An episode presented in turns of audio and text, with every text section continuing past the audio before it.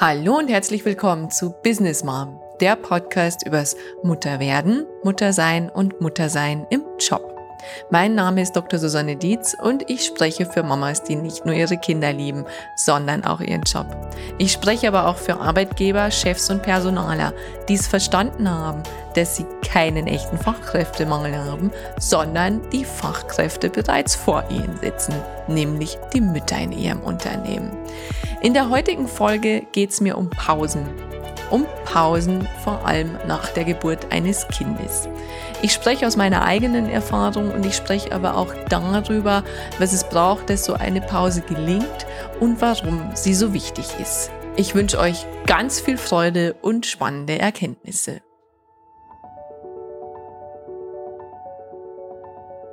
Wieder mal eine Geschichte, die mir kürzlich erst passiert ist. Ich war ja bei meinem dritten Kind jetzt ganz bewusst sehr lange daheim und ich muss sagen, das ist mir nicht immer leicht gefallen. Also mir ist äh, nach kurzer Zeit schon die Decke auf den Kopf gefallen. Aber ich habe mich bewusst entschieden, diesmal ein echtes Wochenbett zu machen. Das heißt, sechs Wochen lang durfte mein Mann daheim sein, die anderen beiden Kinder auch mit versorgen und dann auch zu sehen, inwiefern ich vielleicht sogar Versorgung brauche. Und das ist der Punkt eins, den wir uns ja schon oftmals gar nicht zugestehen. Wir Mütter meinen ja, wir bekommen ein Kind und dann müssten wir sofort wieder auf der Matte stehen. Aber so ist es nicht. So ist es nicht, weil zum einen der Körper sich verändert und ich spreche hier jetzt nicht mehr vom Kaiserschnitt, was eine richtige Bauch-OP ist, ja, sondern ich spreche auch von einer ganz normalen, natürlichen Geburt. Denn äh, was passiert denn da? Also ich durchlaufe erstmal richtig krasse Schmerzen, ich durchlaufe eine anstrengende Geburt vermutlich und dann kommt auch noch ein Hormonchaos auf mich zu. So wäre es zumindest bei mir. Das heißt, ich habe mich gefühlt, als wäre ich einmal über Bord gespült worden und musste dann versuchen, mich eben mit, äh, ich hatte so ein Bild im Kopf, äh, an so einem Balken festhaltend im Meer dümpelnd, wieder aufs Schiff zurückzuretten. Also es hat mich wieder mal komplett zerlegt. Nicht nur körperlich, also diesmal ging es mir auch körperlich wirklich schlechter, ja, das heißt, ich hatte Kreislaufprobleme, aber auch mental und psychisch. Und ich erinnere mich an, ich glaube, da war unser kleines Baby erst vier Wochen alt, an eine Situation, da habe ich meinen eigenen Podcast angehört, weil ich nochmal quasi Korrektur drüber gehen musste. Und ich dachte mir, krass, wer ist denn die Frau, die da spricht? Also ich selber. Ich habe mich selber nicht wiedererkannt, dachte mir aber gleichzeitig, da will ich auf jeden Fall wieder hin. Möchte aber damit sagen, dass ich so weit entfernt war von heute auf morgen von mir selber, dass ich mich erst wieder selbst finden musste, um dann noch eine größere Version von mir zu werden. Aber da kommen wir vielleicht später drauf. Also, was ich damit sagen will, eine Geburt ist nicht nur ein körperlicher Anstrengungsakt, sondern es ist der Start einer krassen Identitätsentwicklung und das nicht nur beim ersten Kind. Und ich bringe ja so oft das Beispiel des Schmetterlings. Also das heißt, wir haben eine Raupe, die frisst sich voll, irgendwann verpuppt sie sich, dann scheint sie ganz starr bis auch schon tot zu sein. Im Inneren vollzieht sich aber ein extremer Umbau- und Transformationsprozess und dann kommt die Geburt des Schmetterlings und sozusagen analog die Geburt der Mutter. Ja? Und was aber dann passiert ist, dass dieser Schmetterling nicht schlüpft und sofort losfliegt, sondern der Schmetterling, der schält sich da mit erhöhter Anstrengung aus diesem alten Kokon und der wartet erstmal, bis seine Flügel aufgespannt sind, bis sie ausgetrocknet sind und dann fliegt er los. Und wenn ich das jetzt auf uns Mütter übertrage, was wir so oft machen, ist, wir schlüpfen mit erhöhter Anstrengung aus diesem Kokon und meinen dann sofort losfliegen zu können. Und der funktioniert nicht. Der endet meistens in einer Bruchlandung. Und da bin ich das beste Beispiel dafür bei meinem ersten Kind. Viele, die den Podcast ja hören, wissen es, dass ich dann in einer üblen Wochenbettdepression gelandet bin, weil ich nämlich auch dachte, Das Leben würde dann so weitergehen, wie es vorher war. Ich habe im Wochenbett noch mein Buchkorrektur gelesen. Ich habe noch weitere Workshops geplant. Was aber dann passiert ist, war eine absolute Bruchlandung. Und ich hätte ja gesagt, das hätte viele Faktoren, aber das war einer davon. Und ich habe auch beim zweiten Kind ein Stück weit den Fehler gemacht, dass ich mir nicht die Pause genommen habe, dass ich selber dachte, naja, bei den anderen funktioniert es ja auch, dann müsste das bei mir auch funktionieren. Und ich stand drei Wochen nach der Geburt. Und wir erinnern uns, per Definition ist das Wochenbett sechs Wochen oder sogar acht Wochen lang. Aber ich stand nach drei Wochen bereits wieder am Spielplatz mit meiner Großen und hätte die Kleine im Tragegurt vorn. Und der macht keinen Sinn. Der macht wirklich keinen Sinn. Denn ja, das große Leiden kommt dann natürlich hinterher. Also ich habe sehr viel länger gebraucht, um wieder in die Kraft zu kommen. Es äh, sind sehr, sehr viel mehr Krisen dann auch später noch gekommen. Also das heißt, mir hätte auch da eine Pause gut getan. Und was ich diesmal, glaube ich, richtig gemacht habe, war, dass ich mir diese Zeit genommen habe und es auch ausgehalten habe. Weil, wie gesagt, es fiel mir nicht leicht. Ich dachte auch, ich muss wieder raus, ich muss was tun, mir fehlt mein Podcast, mir fehlt der Kontakt zu den anderen Menschen. Aber ich habe es ausgehalten. Und nach drei Monaten bin ich dann auch wieder aufgetaucht, quasi im öffentlichen Leben, und prompt wurde ich darauf angesprochen. Da sagte eine andere Mutter zu mir, na, du wirst aber jetzt lange untergetaucht. Und meine spontane Antwort, und auf die bin ich wirklich sehr, sehr stolz, war, weil ich es so wollte. Und dann brechen wieder Barrieren zwischen Müttern auf.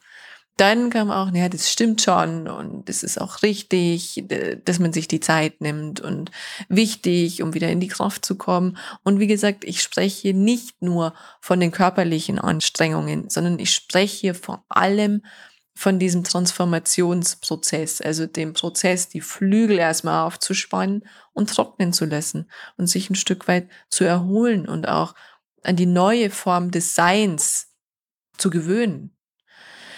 Und um jetzt in die Arbeitswelt zurückzukommen, was ich auch dort beobachte, ist, dass Frauen, naja, nicht unbedingt in, in Deutschland sofort wieder zurückkommen am Arbeitsplatz, aber auch die Bereitschaft signalisieren, ja, du, ich bin auf jeden Fall immer erreichbar. Du kannst mir immer eine E-Mail schreiben und kannst jederzeit anrufen. Und wenn ich Frauen bei mir in der Beratung und im Coaching habe, dann weise ich auch darauf hin, dass ich sage, kommuniziere ganz klar deine Erreichbarkeit. Und das wären jetzt so die Punkte, die für mich ganz, ganz wichtig sind, vor allem für die Mütter und auch aber für die Arbeitgeber. Wie plane ich denn die erste Zeit mit Baby. Und Punkt eins ist für mich wirklich für die Mutter eine bewusste Entscheidung, eine Pause zu machen und das auch auszuhalten. Das hätte ich ja schon erklärt. Also eine bewusste Entscheidung. Und dann, zweiter Punkt, einen Plan zu erstellen, zusammen mit dem Chef, über Kontaktmöglichkeiten, und über die Dauer der richtigen Auszeit.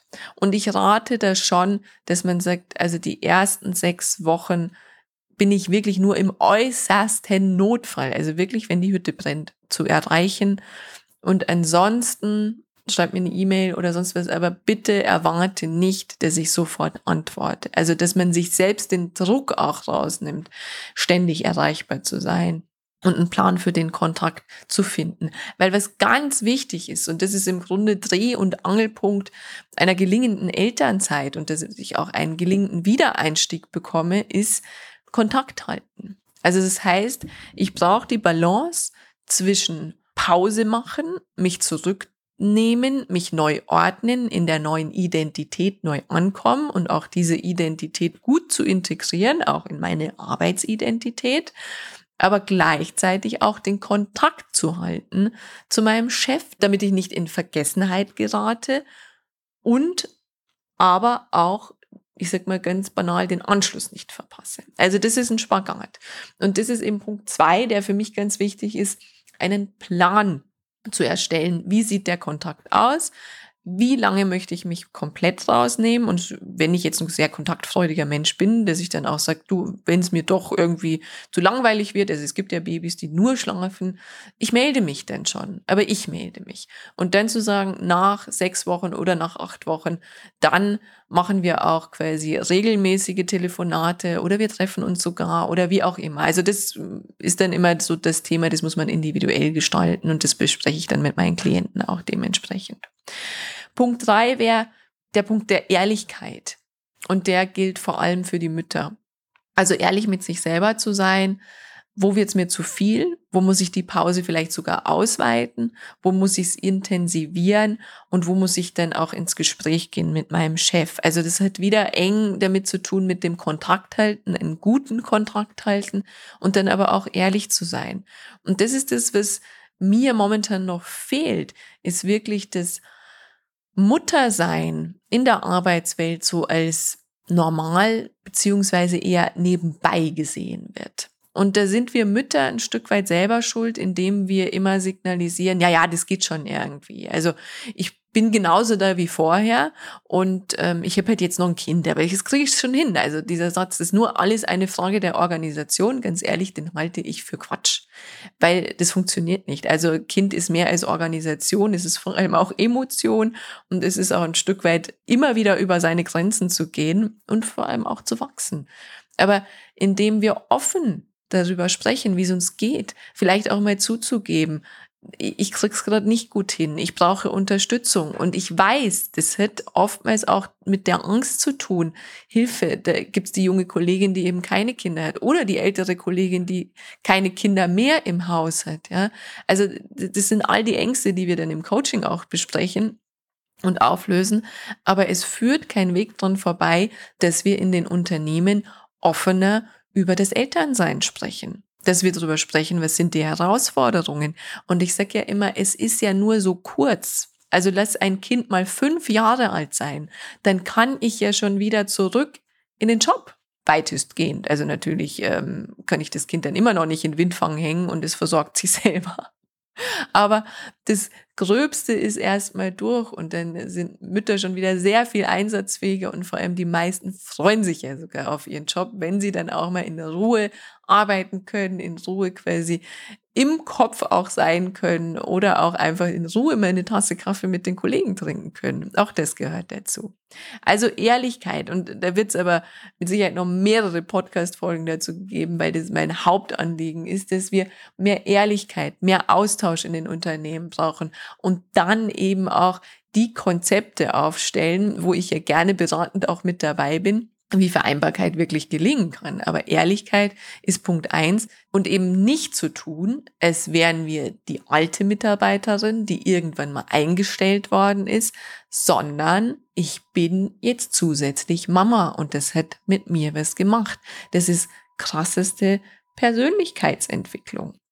Und das geht über in Punkt vier, der mir ganz wichtig ist nach der Ehrlichkeit dass ich mir auch ein Mindset zurechtlege, dass Mama sein nichts Negatives ist, sondern eine Stärke ist. Also ich lerne ja unglaublich viel dazu und ich komme an meine Grenzen und ich komme über meine Grenzen und ich werde Tage haben, da würde ich am liebsten aus dem Fenster springen.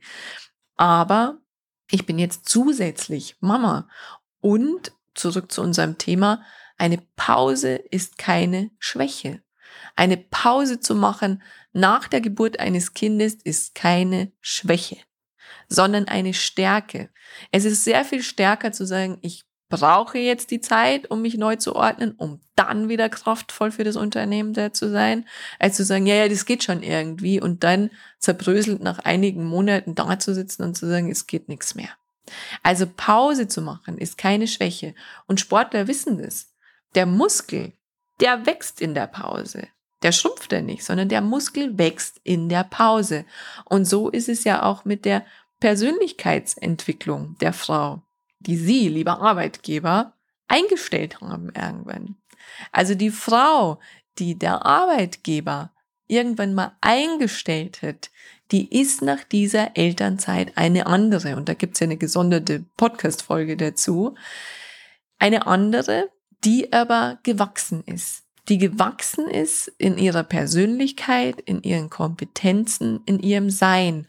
Und wenn wir es hinbekommen, dass Arbeitgeber, Schrägstrich Chef und die Frauen, Schrägstrich Mütter, im engen Kontakt bleiben, dann ist es ein enormer Zuwachs an Kompetenzen und auch Persönlichkeit und eine derart gute Basis für eine langjährige Arbeitgeber, Arbeitnehmerbeziehung, die wirklich vertrauensvoll ist. Und ich finde, darüber lohnt sich wirklich mal nachzudenken.